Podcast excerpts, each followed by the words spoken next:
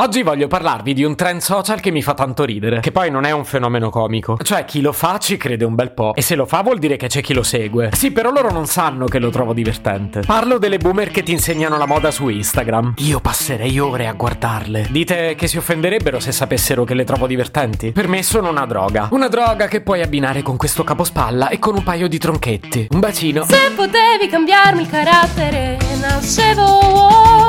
Si chiama Marcello Forcina, dice quello che pensa, pensa poco a quello che dice, ma quando c'è da parlare gli bastano 4 minuti e 37 e un Campari Spritz.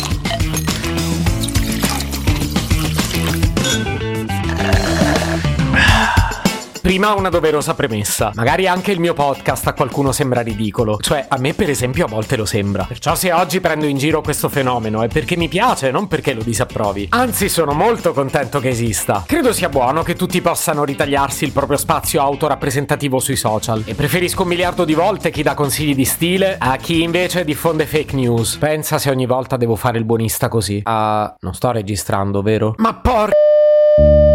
Ho studiato un po' il fenomeno e ho scoperto che per fare la boomer che dà consigli di stile bisogna essere boomer. Ma dai, no, intendo dire che se sei adolescente ottieni un effetto diverso e sei un'altra cosa. Cioè, magari sei una fashion influencer e magari funziona, ma non è lo stesso. E soprattutto non catturi la mia attenzione. Invece le boomer che ti spiegano la moda, no, vabbè, quelle le amo. Generalmente sono donne di bell'aspetto. Sono nate tra il 46 e il 64 e come i boomer, giustamente. Indossano al massimo la 40, ti è la 42 e sfoggiano messe in piega e unghie appena fatte. I video esordiscono con un abito, un abito che di fatto gli sta già bene così, un indumento che non avrebbe bisogno di altro, ma che loro inevitabilmente trovano sciatto, anzi di regola devono anche insultarlo. Questo straccetto l'ho comprato da Zara e me ne sono anche pentita, eh. Pensavo di darlo alla Caritas, ma poi, siccome sono un genio della moda, ho trovato per lui una seconda vita. È per questo che mi piacciono. La modestia è un accessorio che stonerebbe in qualsiasi outfit. Ah, giusto perché la composizione di cianfrusaglie che adesso la tipa si metterà addosso si chiama outfit. Non lo puoi chiamare vestito. Vestito. Che tristezza è. Quindi per esaltare i colori di questo outfit, che è rigorosamente in palette, ho pensato di annodare questa sciarpettina, proprio qui, attorno alla vita. Poi aggiungo un paio di borsette, due orologi, tre tacchini, quattro etti di mortadella e un flipper. Il risultato è fantasticissimo, non trovate? Ecco, da qui impariamo un paio di tecniche essenziali. La prima è che per capi e accessori si usano sempre diminutivi e vezzeggiativi. Non si dice sciarpa, si dice sciarpettina. Il tacco è un tacchetto, anche se fa 18 cm. La borsa può essere borsetta o borsina, il ciondolino, la collanina, il fermaglietto. Mentre invece per commentare il risultato finale bisogna preferire i superlativi assoluti. Bellissimo, fantasticissimo, originalissimo. Ah, e poi passiamo ai colori. Cosa sono rosso, verde e blu? I colori vanno detti correttamente. Quest'abito è Tiffany, l'opentò è magenta, la pochette è ottanio, la stola è antracite metallizzato, la cinta è malva, borgogna o ecru. E non chiedetevi che colore è, tanto ve lo fa vedere. Il problema non è tanto riconoscere il colore, è piuttosto capire perché li abbia messi insieme così. Ho voluto creare un po' di contrasto. Anche se secondo me l'effetto è drammatico. No, le scarpe le ho messe per sdrammatizzare. Ah, vedi? Quindi mi dai ragione. Questo fermaglio è una spilla che mia nonna utilizzava per chiudere i sacchi di farina. Una volta questa cosa l'avremmo chiamata vintage. Adesso il termine vintage è vintage. Piuttosto lo chiamerei riciclo creativo. Poi certo, i consigli non si limitano all'abbigliamento, necessariamente includono anche il contesto d'uso. Questo outfit è per fare la spesa, questo è per un evento cocktail, mentre questo è l'ideale per il ricevimento dei genitori alla scuola dei figli. Boh, sarà, a me sembri un albero di Natale. Caro, tutti hanno il diritto di dire la loro, tu però vai a dirla all'inferno, ok? Se potevi cambiarmi il carattere, nascevo Ward.